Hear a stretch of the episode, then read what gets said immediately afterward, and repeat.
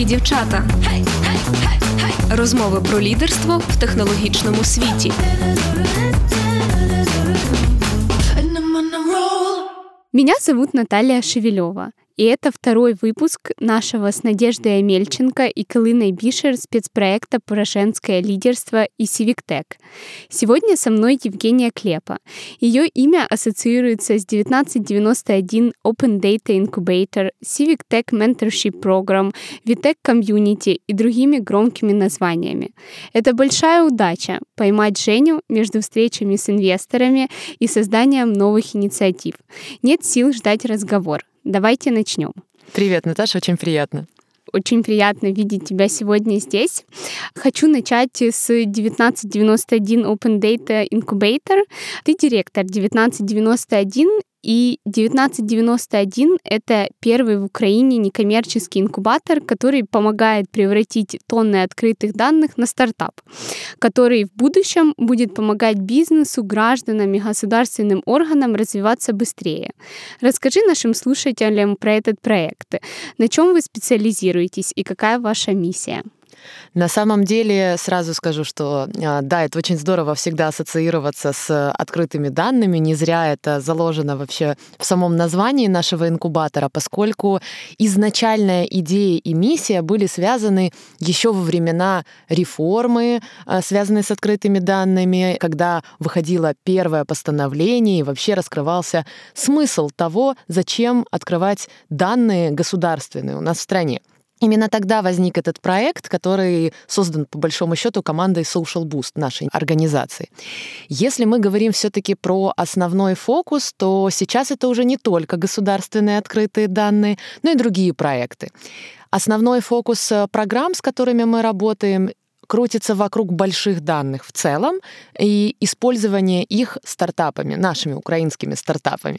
Мы создаем проекты и в сфере финтех, и в сфере legal и есть программы, которые связаны э, с обучением и со становлением стартап mindset наших госслужащих в том числе. Поэтому несколько шире сейчас выглядит программный спектр и фокус инкубатора 1991. Я поняла. Я много читала про инкубатор и, в принципе, знакома с некоторыми стартапами, которые вы поддерживаете. А, расскажи, пожалуйста, по каким критериям вообще можно попасть на программы ваши инкубаторы? Критерии, они все же отличаются в зависимости от программы, поскольку если мы говорим об инкубационных программах. Чем отличается инкубация и акселерация? Уровнем проектов, которые отбираются. В инкубационные программы мы часто берем проекты с ранними стадиями, супер зелеными, как я их называю, поскольку это может быть просто концепт или идея, которая имеется в голове у основателя или пары-тройки человек. А если мы говорим про акселерационные программы, то, безусловно, там уровень несколько выше. Это может быть ранняя стадия стартапа, однако он уже уже сформирован, есть прототип, скорее всего, есть уже даже какой-то минимальный traction у проекта, и это готовая команда. У них стоят несколько другие задачи, поэтому и критерии отбора в таких программах несколько отличаются. Если же говорить в общем по смысловой рамке, конечно, мы обращаем внимание всегда на команду, потому что нам работать с этими людьми и этим людям, собственно, реализовывать эту идею. Это очень важный элемент. Конечно же, мы смотрим, насколько уникальна сама идея и насколько насколько она, як то кажуть, на часі. Есть насколько она актуальна для рынка, который выбран под этот стартап. Это те факторы, на которые обращается внимание в первую очередь. Если мы говорим по системе отбора и вообще каким образом это все происходит, в каждой программе, кроме нашей команды инкубатора, есть еще эксперты, которые специфика программы как бы предусматривает, и они также принимают участие в качестве жюри э, или оценки проектов. Поэтому, когда мы получаем по нашим аппликационным формам онлайн несколько сотен э, заявок, мы из них отбираем нерелевантных, убираемых, соответственно, и у нас выходит лонглист, с которым мы уже общаемся с точки зрения интервью, для того, чтобы понимать, насколько они действительно соответствуют тому, что там написано, и вообще писали ли они эту заявку. А такие случаи бывали, поэтому не зря на это обращаю внимание, акцентируя на нем. После чего мы проводим такой интенсив, краш-тест, где шорт-лист проектов э, общается с разными менторами, с разными экспертизами, и они оценивают проект не с точки зрения поставить баллы, а с точки зрения конкретной экспертизы, например, по технической части или наоборот, связанной, например, с продвижением или с оценкой рынка и так далее. И после этого члены жюри выбирают, собственно, десяток э, проектов, которые попадают в программу, с которыми мы уже работаем несколько месяцев более тесно, прорабатывая их э, личные запросы и, конечно, то, что мы видим, их узкие места. И это все, собственно, уже происходит несколько в другой форме. Возможно, какие-то программы были в течение последних полугода. Можешь рассказать подробнее? Я точно скажу, что последние полгода э, не буду акцентировать внимание на событиях мировых, однако скажу, что мы все были в онлайне, и все наши программы тоже были переведены в онлайн. То есть, э, собственно, у нас три параллельных проекта, где люди друг друга физически не видели ни минуты. Только в одном проекте, который вот закончился, собственно, э, в сентябре, это Open Data Challenge. Это инкубационная программа как раз для стартапов, которые используют государственные открытые данные. И вот там они увиделись на демо-дне потому что мы их э, снимали, это была грандиозная трансляция, и это было, так сказать, их первая и последняя физическая встреча, как это ужасно, может быть, не прозвучит. В других двух программах, собственно, одной из них, э, участницей которой ты являешься, Civic Tech Mentorship Program, э, нашем интернациональном проекте, у нас было, был заложен digital компонент, и мы предусматривали, что будет часть обмена опытом между немецкой стороной и украинской, конечно же, онлайн. Но мы не думали, что весь проект превратится в онлайн, конечно. Mm-hmm. И третья программа, которая происходила за эти полгода, собственно, и происходит до сих пор, это как раз программа EU Association Lab. Это команды госслужащих, которые реализовывают свои идеи, свои проекты. И вот их демо-дей должен быть в ноябре, и у меня есть надежда, что они тоже увидятся физически хотя бы там, поскольку пока у них такой возможности также не было. Если мы говорим о кейсах, в связи с тем, что выпустились первые вот звездочки Open Data Challenge, точнее, Challenge это четвертый, но они только выпустились, и там есть проекты, связанные с экотематикой и с инфраструктурой. У них хорошие результаты в ракурсе инкубационной программы. Э, есть призовые места, которые получили финансирование, однако это не классические инвестиции, это все-таки техническая помощь, грантовая поддержка для них, э, и суммы там варьируются там, между 500 тысяч гривен до полтора миллиона гривен за, на mm-hmm. один проект. Это зависит, понятное дело, от их нужд.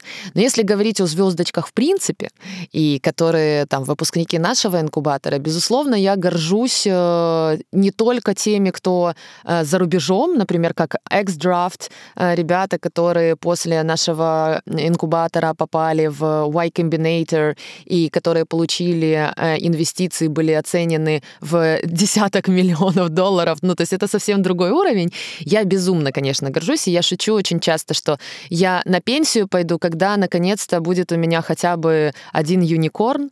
А, вот он будет признан, он будет соответствовать всем критериям, я спокойно могу уходить на стартап-пенсию. Вот, ну как-то так. А среди наших ребят, э, конечно, э, Патент-бот — это тоже legal tech сфера, mm-hmm. это связано с э, регистрацией торговых марок. Это замечательный проект, который давно существует и привлекал и классические инвестиции, и грантовые, и э, показатели этого проекта не только в Украине, но и за рубежом растут, поэтому мне приятно всегда за ними наблюдать. Если же мы говорим про такой Civic Tech совсем, вот, э, хотя патент-бот тоже к ним относится, X-Draft, это наверное, суд на ладони, ребята, которые анализируют э, уйму реестров судебных и дают аналитические возможность найти нужную информацию, достоверную, самое главное, информацию для юристов, адвокатов и как раз для legal сферы. Это для меня вот такие, которые, ну, я всех люблю. Мне сложно вот говорить в такие моменты всегда, потому что это не про ты боишься кого-то обидеть, а все настолько дорогие и все такие крутые, что про них хочется много рассказывать, и каждому можно посвящать отдельный выпуск. Следующий вопрос я хотела задать как раз э, про возможности, которые ребята получают в рамках э, ваших программ и про возможности, которые ребята могут получать дальше. Не все наши слушатели знают, кто такие юникорны, не все знают, что такое Y Combinator. Возможно, ты расскажешь подробнее сначала про то, какие возможности ребята получают с вами, далее, возможно, какие у них есть э, перспективы в будущем, куда они могут попасть дальше, какие какие инвестиции получить, как развивать проекты? А, в рамках программ, а, которые проводим и делаем мы, как 1991. Ключевое, что получают, безусловно, проекты, это безумную выжимку от менторов и экспертов. Это возможность не просто пообщаться с ними, а это такой доступ к телу, когда человек станет твоим наставником и может помочь в той или иной области. Это самое ценное, как по мне, и это первый шаг к такому глобальному нетворку для того, чтобы расширять возможности и реализацию не только самого проекта, но, возможно, там новый рынок находить или партнеров даже за рубежом или где-то даже по другим регионам Украины. Зависит, конечно, от целей. А плюс э, в дополнение к этому они получают э, возможности технические. У нас есть ряд партнерств э, эксклюзивных с компаниями, которые предоставляют, то есть это можно оценить денежным эквивалентом, но фактически для стартапов это абсолютно бесплатно. Когда же они выпускаются, после этого мы всегда рады консультировать проекты, это первое и самое нужное. Мы организовываем разный формат активностей для них. Это могут быть какие-то закрытые встречи, это доступ к тем же каким-то конференциям, это доступ к возможностям техническим, к встречам с теми же инвесторами, если нужно. То есть это то, что они получают в таком Alumni Club э, после прохождения программ. Я знаю, что через ваши программы прошли более 100 менторов и 120 стартапов. Это очень вдохновляющие числа, и я думаю, что от стартапов у вас нет отбоя. Но как вы привлекаете менторов в свои программы? У нас э, все-таки есть понятие ментора и наставника, поскольку мы привлекаем в первую очередь практиков. Среди наших менторов нет ни одного теоретика, который там, не знаю, выучился на что-то условно, знаешь, как преподаватели в школе, и пошел вот преподавать там математику. И фактически сам никогда ничего не разрабатывал, а просто преподает математику. Вот у нас этого нету. Угу. Все э, личности — это или основатели компаний, или топ-менеджмент э, существующих организаций и компаний, или у них есть уже опыт даже не единожды, уже они создавали несколько стартапов, э, и кто-то мог провалиться, а кто-то успешно. То есть это люди, которые истинно прочувствовали и знают вот этот опыт жизненный, предпринимательский в той или иной области. И именно эти люди становятся нашими менторами. Мы их приглашаем на самом деле в личном порядке, назовем так, мы смотрим э, на новых, э, кто появляется на рынке.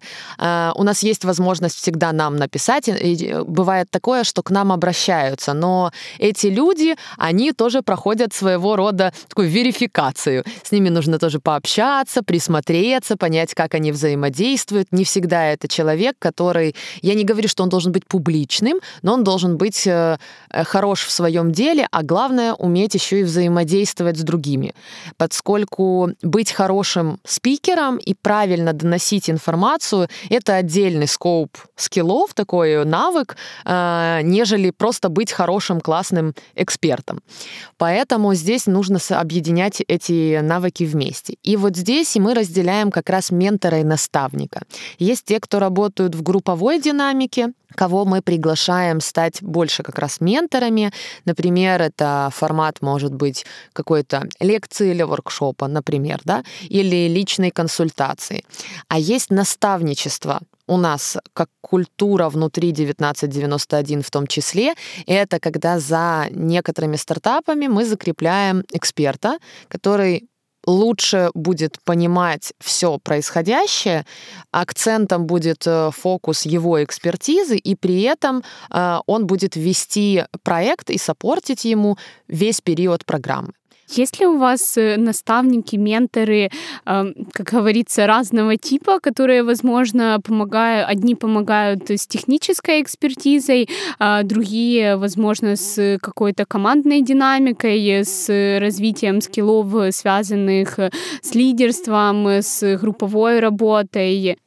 Э, безусловно, есть разделение именно как раз по экспертной части. И вот это то, о чем ты говоришь, э, поскольку любая наша программа, она строится какими-то смысловыми блоками, очень органичными, потому что когда мы работаем со стартапом, нам нужно понимать не только его внутренность с точки зрения технической как раз, что там не так или наоборот так, и вот здесь привлекать тех экспертов, которые за это отвечают. Но мы уходим и в проверку гипотез, связанных связанных, например, там, с бизнес-моделью, с клиентами. Это другая экспертная часть. Дальше мы там идем по э, флоу, связанным с, например, маркетинговой стратегией, коммуникациями или финансовой частью, вообще командообразованием. И там мы привлекаем других менторов, которые как раз акцент у них на это будет уходить, и их деятельность связана в первую очередь с этой спецификой. И, конечно, таким образом вот и строится все взаимодействие. То есть, э, если я правильно понимаю, в рамках программы стартап может взаимодействовать с пятью-шестью менторами на разных стадиях. Я тебе скажу даже больше не с пятью-шестью, а количество измеряется десятками за одну программу. Очень круто. Последнее, что я хотела бы спросить про 1991, это то, что проекты, которые прошли инкубацию в 1991 Open Data Incubator, получили грантов и инвестиций на сумму более 2 миллионов долларов. Это очень вдохновляющая сумма. А, какой проект получил наибольшие инвестиции? Был ли он самый запоминающийся для вас и для тебя лично? Именно потому, что это такой микс э, и грантовых денег, и а, от э, венчурных фондов, и в том числе от бизнес-ангелов. Существует разный подход в привлечении, конечно же, инвестиций. И есть еще один момент очень важный. Это то, что мы как инкубатор, как организация, мы считаем только то, что привлечено в рамках программы или полугод после полугод-год. То есть это те стадии, когда мы вовлекались в этот процесс тем или иным образом. Это там благодаря нашему нетворку происходит, или, например, нашей экспертизе как команды инкубатора по разным причинам. Если мы говорим в принципе о сумме привлеченных денег всеми нашими выпускниками вообще, она будет гораздо больше. Но это будет не объективно, поскольку мы к этому отношения уже фактически не имеем. Если говорить про суммы, Конечно же, в акселерационных программах обычно денег больше, потому что люди, которые инвестируют, организации, которые инвестируют, они видят, что проект имеет уже какой-то бэкграунд физический. Они могут не просто попробовать, потестить, пощупать сам продукт или сервис, но и посмотреть на результат его деятельности за определенный период. В инкубационной программе это сложнее, поэтому и рисков больше, а возможно у проекта ничего не выйдет.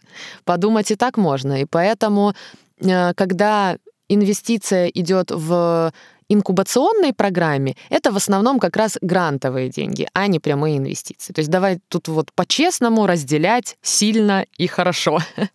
Если говорить о суммах, то это от десятков тысяч до, конечно, сотен тысяч долларов. В миллионах не было ни одного прецедента.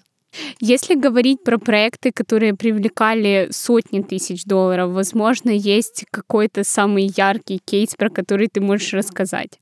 Есть замечательный стартап, э, который называется Go to You. Ребята родом из Львова.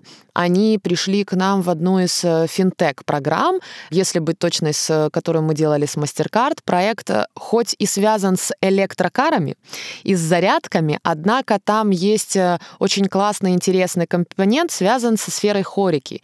И как они взаимодействуют как раз и с бизнесом, и с клиентами, как они проводят эти платежи, что возможно сделать, кроме того, что просто будет зарядка стоять для электрокара, и какие вот эти вот added value, какие еще могут быть ценности для потребителей. И вот этот проект, кроме нашей программы, прошел еще несколько и они привлекали сотни тысяч, включая, например, э, фонд компании Volkswagen. Э, то есть они не только в Украине привлекали, об этом речь, и это самое главное. Или они, например, э, получили инвестиции и в рамках программы Techstars уже после, и это тоже классный результат. Это вот тебе как один из кейсов. Следующая тема, о которой я хочу пообщаться, это Civic Tech и конкретно программа Civic Tech Sisters. Civic Tech Sisters — это программа, которая объединяет 20 девушек из Германии и Украины с 10 наставниками, также из Германии и Украины, для развития отношений ментор-менти в течение 6 месяцев. Цель заключается в том, чтобы молодые девушки-лидеры получили знания от успешных женщин-лидеров в сфере IT и гражданских технологий и начали применять полученные знания на практике. Именно благодаря этой программе я сейчас нахожусь здесь и записываю интервью с Женей, так как я участница данной программы. В прошлом выпуске мы с Кылиной и Надин активно обсуждали, что же такое Civic Tech и как гражданские технологии представлены на украинском и глобальном рынке. А, я бы хотела на эту тематику поговорить и с тобой. Я знаю, что ты активно сильно влияешь на развитие этого направления в Украине и в рамках э, программы Civic Tech Mentorship Program, и в рамках 1991. Расскажи, пожалуйста, нашим слушателям, что такое Civic Tech для тебя и на какой стадии развития в Украине мы находимся сейчас ты по большому счету сама ответила на свой вопрос. Это раз, и это очень здорово. То есть есть понимание уже, не зря ты участница программы.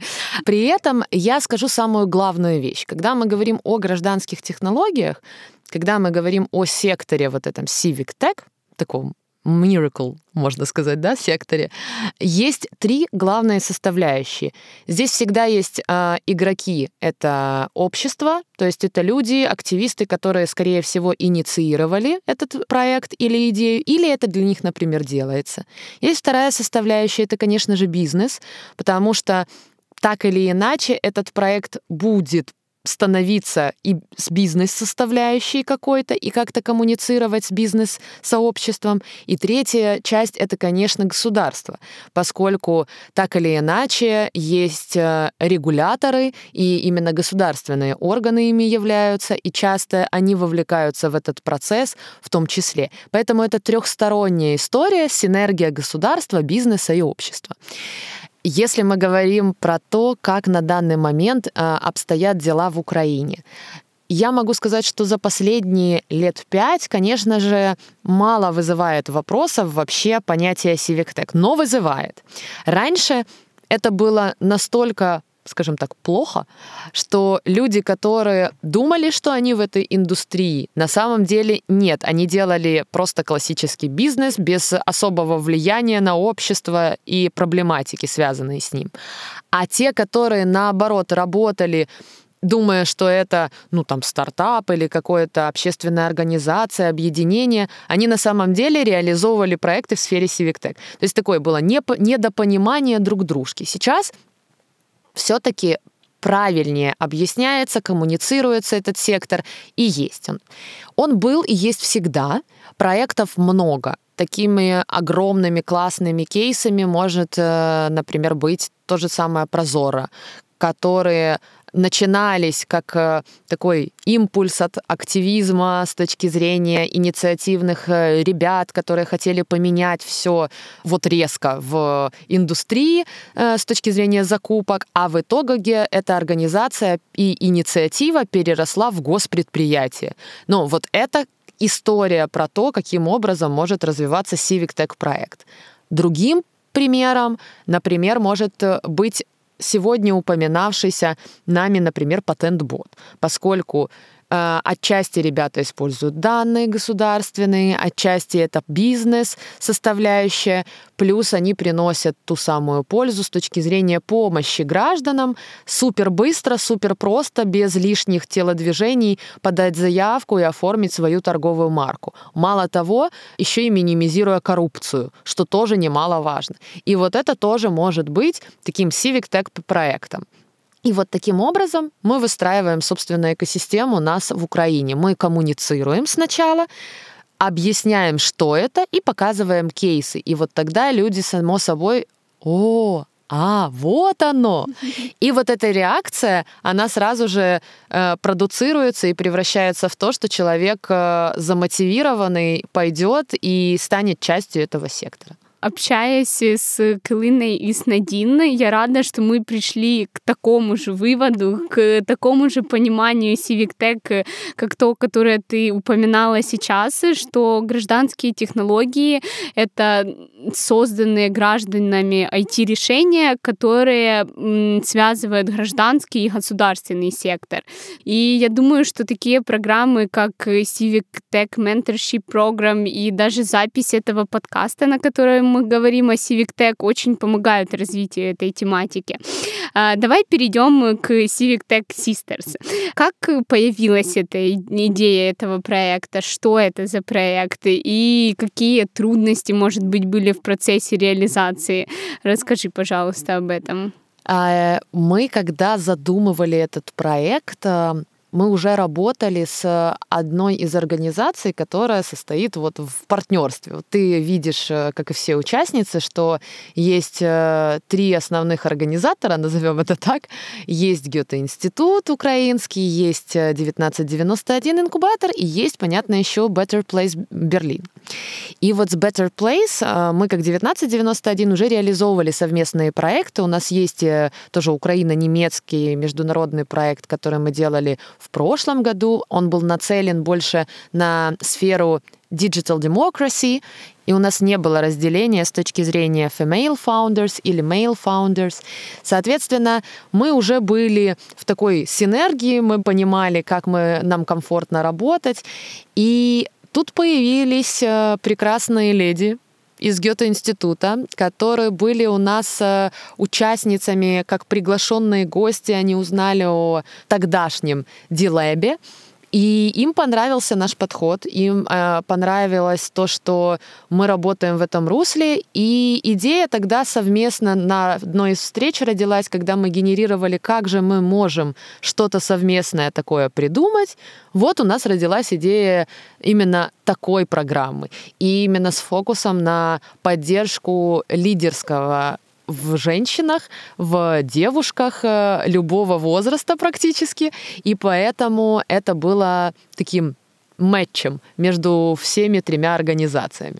Это как появилось, собственно. Со сложностями, которыми мы сталкивались, пожалуй, первое это то, что на этапе, когда мы задумывали еще там на бумаге, в теории, как мы себе это представляли, мы ограничивали по условиям программы, если ты помнишь, возрастную категорию.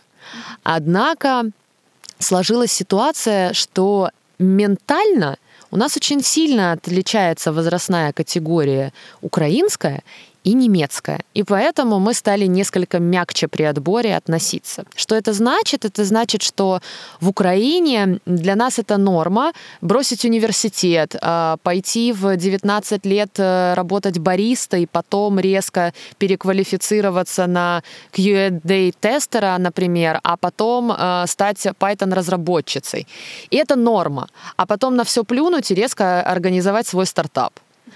И ты в 23 фаундер проекта с инвестициями в сотни миллионов, и это нормально, и такие кейсы есть. Для Германии несколько консервативный, это по-другому происходит. И по сути в 35 там только у них устоявшаяся э, в обществе, на работе такое вот не просто мнение, а позиция. Вот она уже чего-то достигла. То есть там скорость немного отличается, формат и подход тоже. Но это нормально, и это связано больше с ментальным и культурным, нежели с проблемой в целом. Поэтому мы просто несколько мягче отнеслись к этому требованию, как к критерию отбора в итоге. И все у нас сложилось. А вторым челленджем это было перевести не просто в онлайн, поскольку я уже упоминала, мы говорили об онлайн-фокусе взаимодействии между участницами, но в итоге у нас все в диджитале. А, расскажи, пожалуйста, со своей стороны, что дает участие в проекте, и смогу я тоже поделиться, что дает мне участие в проекте, потому что а, на самом деле дает очень много.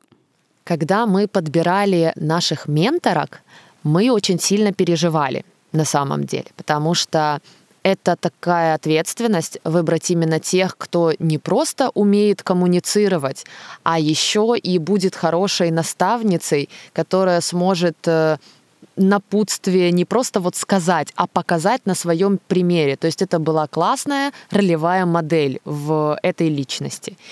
И когда мы выбирали, мы выбирали, понятное дело, из, э, в основном из Civic сектора, однако из разных областей. И ближе к гражданскому обществу, и ближе к бизнесу, и ближе к государственному сектору, именно для того, чтобы диверсифицировать немножко вот эту историю. И потом, э, ты помнишь прекрасно, мы дали возможность выбора, для каждой участницы выбрать э, в порядке приоритета, назовем так, несколько менторок. И таким образом у нас сложился матч между участницами и менторками. Изначально мы вообще, я тебе расскажу такой секрет, э, задумывали, что у каждой менторки будет не просто по две участницы, а из разных стран. Mm-hmm. То есть для того, чтобы это был максимальный обмен опытом э, и секторальным, и возможностями э, культурными. Однако потом мы как раз, проверяя эту гипотезу, поняли, что, наверное, это будет не самый подходящий момент, и перешли на ту модель, которую уже застала ты. Что же дает э, участницам в первую очередь? Участницам это дает э, опять же, наставника, наставницу, которая будет и другом, и иногда, возможно, немножко жестким лидером, который может э, на своем примере объяснить, что это работает, а это не работает, но, безусловно, не настаивая на том, что нужно сделать вот так, а не иначе, то есть не наседая. И это нетворк, опять же, поскольку 20 участниц, 10 менторок, 30 человек уже абсолютно разного опыта, разного mindset а, из разных стран. И это уже абсолютно крутой network. Потому что вы можете ведь между собой тоже общаться. Для этого есть наши активности, которые групповые, наши network-сессии, когда ты можешь прийти и просто пообщаться о своих вопросах, которые тебя беспокоят, или, не знаю, устроить онлайн-пати. Что угодно, все для вас, знаешь, вот эта история. И это объединение и этот культурный и профессиональный обмен, он сильно важен, и это основная все-таки цель была этой программы. И самое главное, для тех, кто сомневался переходить, например, переквалифицироваться с точки зрения не просто создать проект. У некоторых девушек все-таки были идеи своих личных проектов, а для некоторых были больше личные челленджи, как им расти карьерно, или же э, как ей перейти из одной индустрии как раз, например, в Civic Tech. Э, и вот эти вот риски тоже наши менторки помогают прорабатывать по поводу проработки персональных челленджей и по поводу проработки карьерных челленджей мне это очень откликается, потому что я тоже работаю с такими кейсами в рамках Women Tech Makers Community, а, так как э, очень часто на мои мероприятия приходят девушки, у которых э, есть запрос перейти в IT-сферу, сменить свою должность, возможно, найти более высокую позицию. И для меня это самая большая благодарность, когда я получаю сообщения от девушек, что благодаря ивентам, благодаря нашим спикерам э, они меняют действительно работу, меняют свою позицию и достигают новых вершин. Что касается программы Civic Tech, я могу сказать, что я невероятно благодарна вам за нее.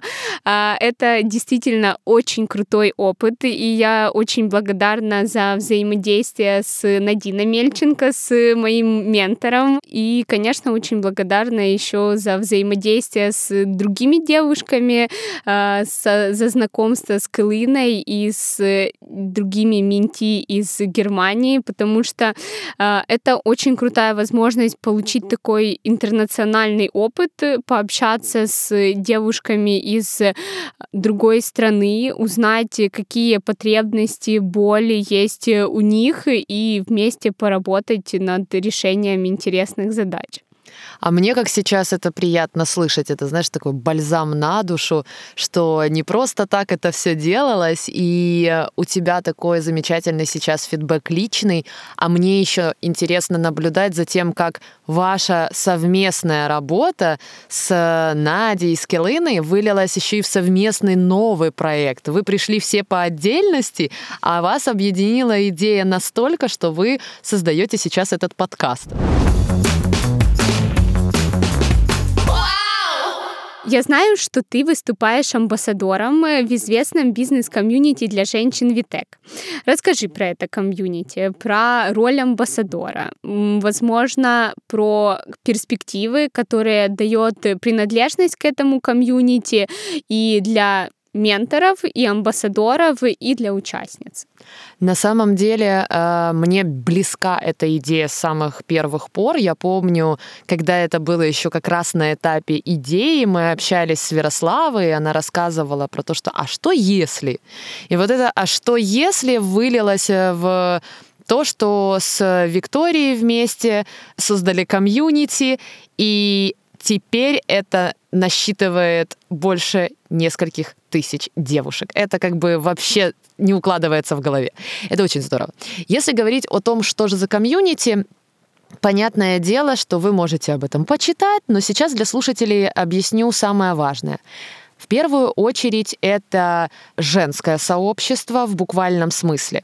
Частью этого комьюнити могут стать лишь девушки, которые возглавляют компанию, которые являются founder ами, которые работают, в принципе, в digital-секторе. Сначала начиналось все с технологий, исключительно с технологий, но сейчас ушли несколько шире. Что самое главное, это единство вот этой вот женского лидерства и поддержки. Есть замечательный термин, который называется поддерживающее окружение. И вот это является именно им. Когда такие же, как ты, делятся своим опытом, поскольку участницы комьюнити имеют возможность э, рассказать о своих проектах, найти себе э, в команду усиление или наоборот стать частью другого проекта. Это определенные активности в формате мероприятий, когда приглашают вообще супер классных спикеров, экспертов из разных индустрий, которые делятся опытом, и ты с ними можешь тоже пообщаться и повзаимодействовать. И это не только украинцы, но и зарубежные эксперты когда стукнул карантин наш, э, снова таки мы не остановились, мы проводили вебинары, мы проводили больше обучающий, поддерживающий формат, э, как амбассадоры в первую очередь, потому что я, например, закрываю IT-стартап направление. Что это значит? Это значит, что ко мне любая участница может обратиться с вопросами, и я ее проконсультирую. Собственно, такая же роль у любой амбассадорки по своему направлению, в зависимости от э, ее экспертизы, там, data science или legal вопросы и так далее. И это тоже возможность для комьюнити, поскольку они получают дополнительные плюшки, назовем так, вот этот вот бенефит э, помимо нетворкинга еще и профессиональных консультаций.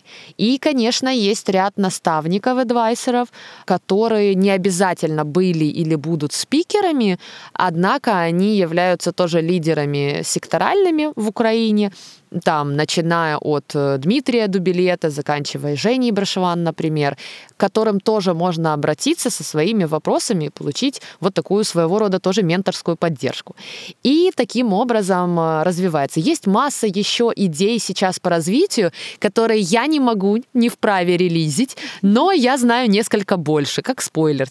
Я восхищаюсь идеей этого комьюнити, и я тоже его часть. Я организатор э, ивентов и комьюнити в Днепре. И могу сказать, что все твои слова — это стопроцентная правда, потому что когда я вступила в чат Витек, э, я увидела, насколько живая и насколько крутая коммуникация в этом чате. Действительно, каждый день любая девушка может написать по поводу поводу какой-то своей проблемы, по поводу своего запроса, ей сто процентов помогут. Помогут найти сотрудников в компанию, помогут найти работу, помогут найти подрядчиков по какой-либо задаче. Будет дизайнер, видеооператор или project manager. А, поэтому действительно очень крутая инициатива, и я рада, что у нас в Украине таких инициатив становится все больше. Женщины могут все. Такую статью я недавно видела у тебя в Фейсбуке. Ты человек, который, несомненно, доказал и продолжает доказывать это. А, расскажи, пожалуйста, какой путь пришлось пройти тебе к успеху и к тому самому женскому лидерству? Возможно, какие были преграды и удачи на этом пути? Совсем недавно э, я делилась как раз, тоже подобный вопрос задали, и я делилась, что я не помню себя не лидером, назовем так. Это просто по-разному называлось в детстве, в подростковом возрасте, но вот этот какой-то мотив и просто желание что-то менять, что-то делать, оно было как-то вот воспитано во мне с рождения. Это очень сильно повлияло, наверное, все-таки воспитание там родительское, мамы моей. И я хочу сказать, что вот школа — это там ты организовываешь капустники, выступаешь везде. Университет — это там староста, глава студсовета, профсоюза, и тоже там куча мероприятий и активностей не только в формате вечеринок, но и научных активностей, конференций, которые ты начинаешь организовывать, вовлекаться, собирать вокруг себя людей. И вот в этом как-то вся я была. Потом, когда это переросло в профессиональную стезю, Какие проблемы? Я не скажу, что я встречалась, э, наверное, хотят сейчас услышать зашкварную историю про сексизм, харасмент, вот это вот. Нет, я не сталкивалась с таким. Иногда у меня даже было впечатление, что со мной не хотят связываться. Не потому, что я скверная женщина, я надеюсь, очень не поэтому, однако именно потому, что настолько, видимо, видно со стороны вот эту вот лидерскую позицию, что просто так что-то навешать или как-то воспользоваться никто не сможет. И это, честно, сто процентов отталкивает часть людей.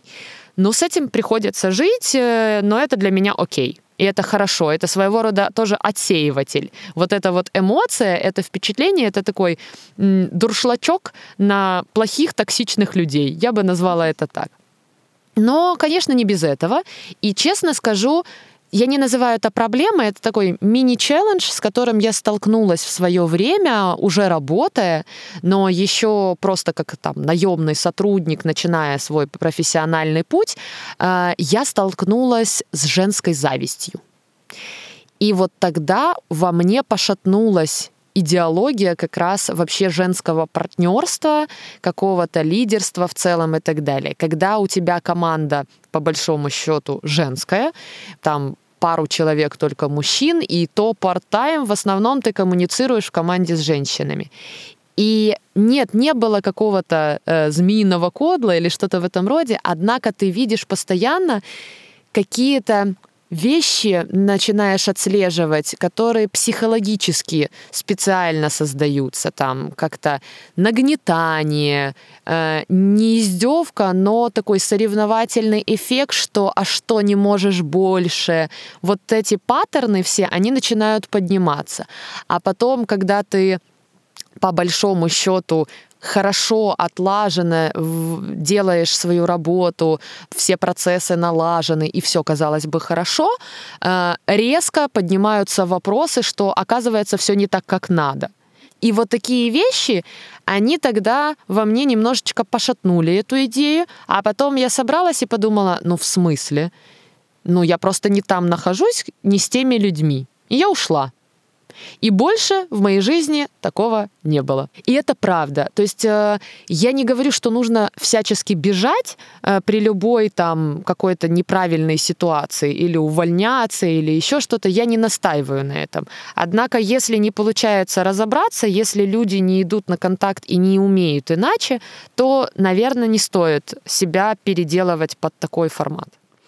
У меня как раз была в голове эта мысль, что это невероятно, наверное, зависит от твоего environment, от окружения, и, скорее всего, сейчас ты не в такой ситуации, сто процентов, потому что... Абсолютно. Если... Кто такая, по-твоему, женщина-лидер и в каком ключе мы должны говорить о ней? А, есть ли для тебя различия между мужским и женским лидерством? Я скажу так. Разницы нет и значения не имеет. Мы не различаем никогда там, по половому признаку, гендеру не существует понятия приставки пола, например, и слова лидер.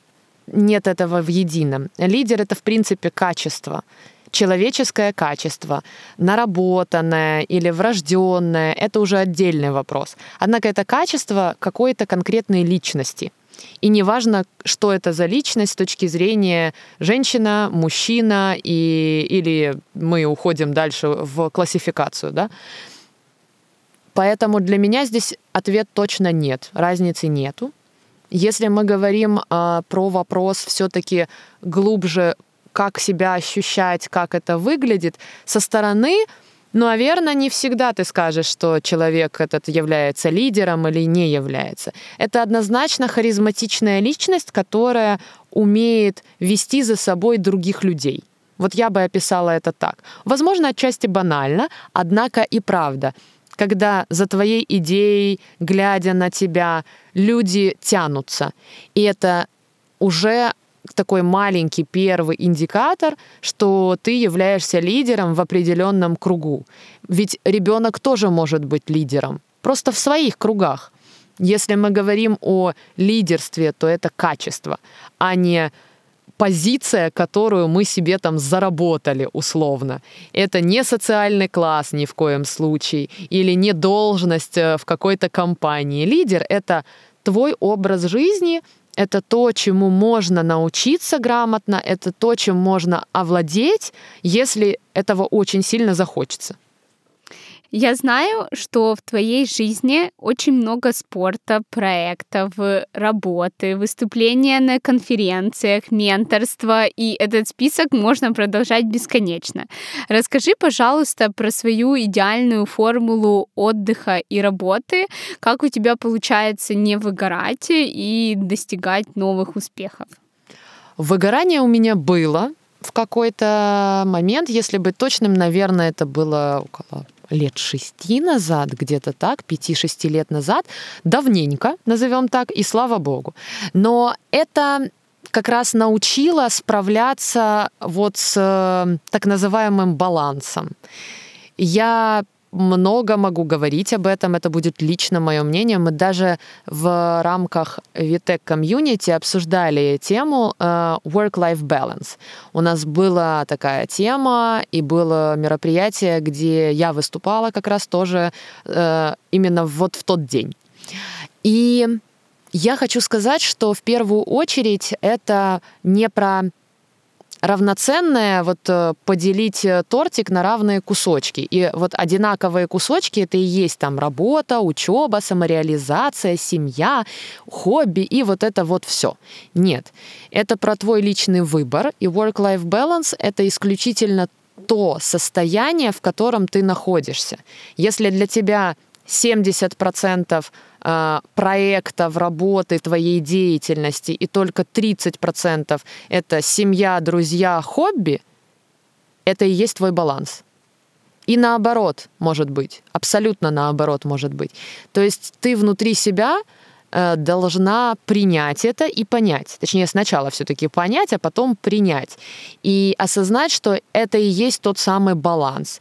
И тут вопрос даже не про тайм-менеджмент, а именно про баланс э, твой внутренний, гармоничный. Если говорить э, лично про меня все-таки с точки зрения, что для меня есть, вот как это все, для меня главное, чтобы этот отдых был У меня это может быть 20 э, минут медитации с утра, и это тоже для меня будет элементом отдыха. Я стала очень сильно ценить последние годы сон. Для меня важно высыпаться. Э, с учетом моей специфики для меня высыпаться это даже 5-6 часов. Поэтому, да, высыпаться это не про 12. Я никогда в жизни, наверное, столько не спала. Мне комфортно. То есть вот слушать себя, свой организм, свое тело очень важно. Мне это комфортно. Я абсолютно прохожу там обследование. Обследования показывают, что со здоровьем тоже все в порядке. Значит, этот образ жизни мне подходит, мне в нем комфортно, и с этим все в порядке.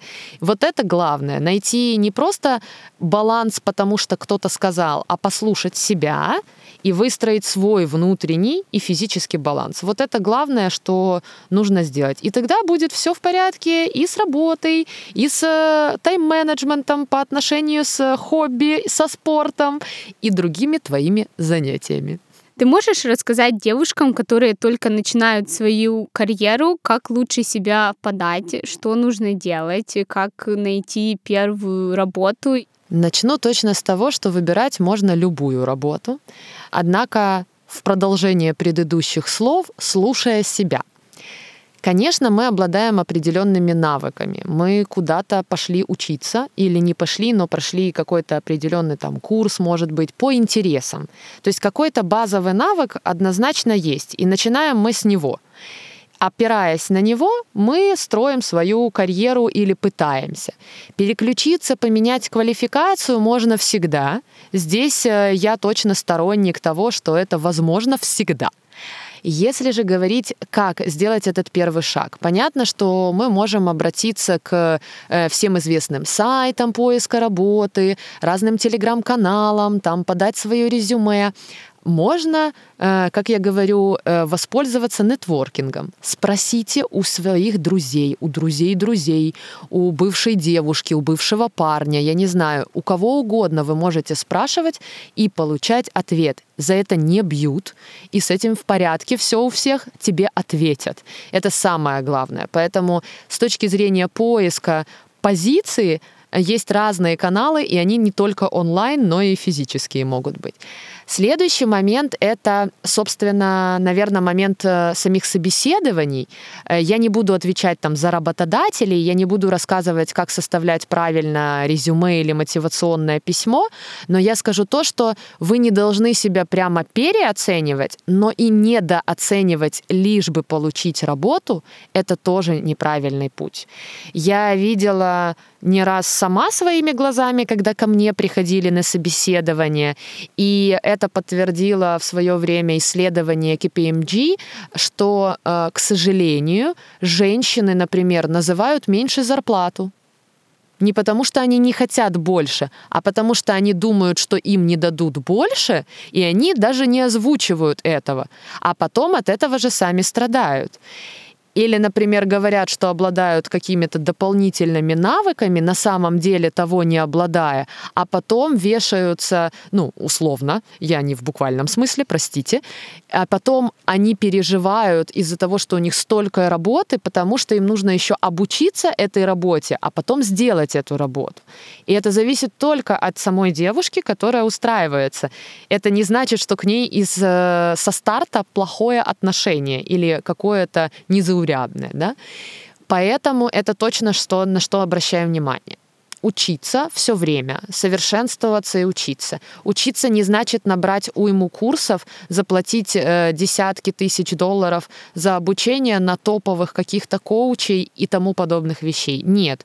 Учиться можно на курсере, учиться можно на мастер-классе. Есть масса сервисов, довольно бюджетных, а то и бесплатных для, то, для того, чтобы прокачать свои скиллы. Онлайн замечательно, офлайн сейчас сложнее, но тоже возможно. Поэтому Поэтому это точно шаг, который не стоит упускать. И не терять возможность социализации. Социализации не через страничку в Фейсбуке или в Инстаграме, а контакта, э, устраивать мастер-майнды, ходить на кофе просто со знакомыми, друзьями, поддерживать э, общение с коллегами зум-колами в любом формате, но расширять этот круг и не быть постоянно в одном и том же пузырьке. Спасибо большое. Мне кажется, мы могли бы говорить про обучение, женское лидерство и другие вещи еще очень долго, но, как всегда, горят встречи, горит тайминг. Буквально два последних маленьких вопросика. А, твои любимые города и страны? Мне сложно ответить на этот вопрос, потому что многого я не видала. Однако я точно скажу, что если говорить про Украину, я никогда этого не скрываю. Я больше всего люблю Львов как город. И я там поджила, как я говорю, поджила и знаю, что это. Подживать там хорошо. Вот. И если говорить про зарубежье, для меня это Берлин — это безумно чудесный город, который отображает, наверное, все мое ество, и я безумно люблю его. Но при этом, если выбирать страну, то наиболее комфортной страной для меня является Португалия. В соотношении всех параметров, то страна — это Португалия. Твои любимые книги? У меня нет любимых книг. Я скажу так, потому что в основном я читаю бизнес-литературу. Я давно не читаю художественную, сильно себя ругаю за это, но при этом э, выливается все в то, что я или не читаю вовсе книги, или читаю бизнес-литературу. И поэтому для меня это сложно. Э, я скажу точно, что если говорим про бизнес-литературу, одна из настольных книг, которую точно советую, даже если вы не связаны ни с чем, с коммуникациями, маркетингом, From Good to Great отличная просто книга, которую стоит любому человеку прочесть. И если мы говорим про художественную литературу, то моя настольная книга — это «Над пропастью воржи». Это классика, но перечитайте ее пару раз в разном возрасте. Это прямо вот оно. Поэтому это, наверное, две такие глубинно настольные, а все остальное это уже настрой. Женя, спасибо большое за этот разговор. Я очень благодарна за него, и я уверена, что наши слушатели будут тоже невероятно благодарны за полезную информацию, за вдохновение, за мотивацию и за этот заряд энергии от тебя. Спасибо большое. Спасибо большое, Наташ. Як знайти подкаст на крихкі дівчата у соцмережах? Вводьте у пошуковому рядку Bookingback Audio Lab. Ви знайдете нові епізоди та нові подкасти. Ми, звісно ж, є у Apple Podcasts та на SoundCloud. Обов'язково ставте серця, підписуйтесь, рекомендуйте друзям і повертайтесь знову і знову.